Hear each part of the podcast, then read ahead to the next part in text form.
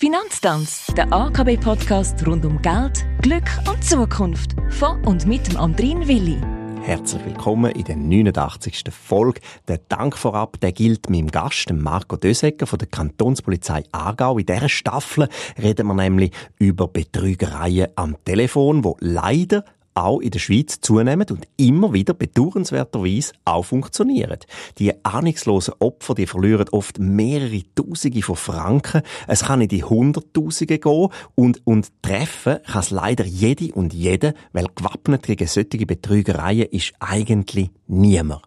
Eine Sache, die kann helfen Aufmerksamkeit und ja, vielleicht auch, dass es immer wieder etwa die gleichen Trickarten sind, die angewendet werden.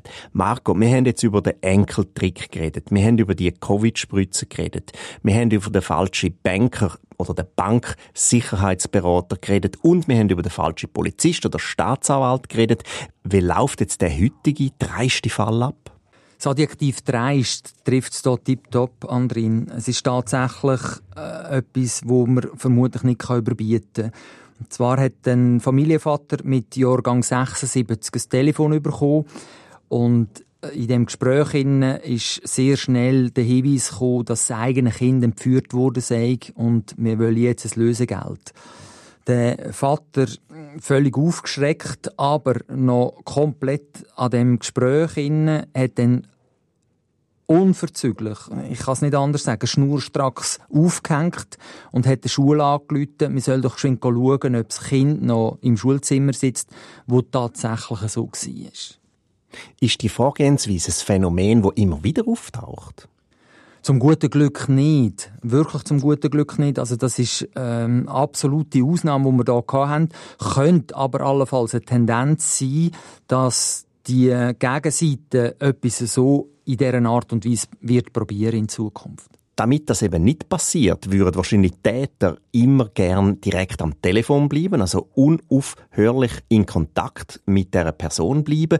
Wie könnte jetzt der Schockanruf weiter ablaufen und wie kann man sich am besten dagegen wappnen? Ein gewisses Restrisiko werden wir immer haben. Es wird immer irgendeine neue Masche kommen und wir wird wieder etwas probieren. Wenn ich zurückdenke, vor sechs Jahren haben wir den Enkeltrick gehabt. Im Enkeltrick innerhalb von den ersten sechs Minuten ist eine Geldforderung gekommen. Den Enkeltrick haben wir im Kanton Aargau komplett zu Boden gebracht. Jetzt hier geht es um Kind. Also man probiert wieder eine andere Stufe ähm, anzugehen, zu entfachen. Man probiert möglichst näher an die Familie herzukommen, dass man auch bereit ist, als Opfer zum zu sagen, wenn es um, eigene, um das eigene Kind geht, dann werde ich natürlich zahlen und die Lösegeldforderung, der werde ich nachkommen.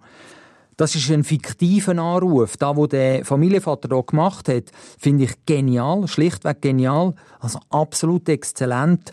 Telefon aufhängen, möglichst schnell und nachher im entsprechenden Schulleiter oder der Schulleiterin von der Schule anrufen und dort nachfragen, wie es im eigenen Kind geht. Merci Marco De Secker für deine hilfreichen Erklärungen und ja, danke fürs Zuhören. Der Marco und ich, wir raten zur Wachsamkeit. Lüten Sie bei Verdacht besser zweimal der Polizei an, geben Sie Fremden, wo Sie in irgendeiner Art und Weise unter Druck setzen wollen, kein Geld, hängen Sie den Telefonhörer einfach auf. Es ist nicht unhöflich, sondern einfach sicherer für Sie. Nächste Woche hören wir uns hoffentlich wieder. Marco, um was geht's in dieser letzten Episode von dieser Staffel? Wirklich zwingend unbedingt dranbleiben, weil es geht um Romance Cam oder anders ausdrückt Love Scam, die falsche Liebe im Internet. Immer daran denken, die Lebensqualität und das Schöne am Ganzen, die Lebensqualität im Kanton Aargau ist trotzdem sehr hoch.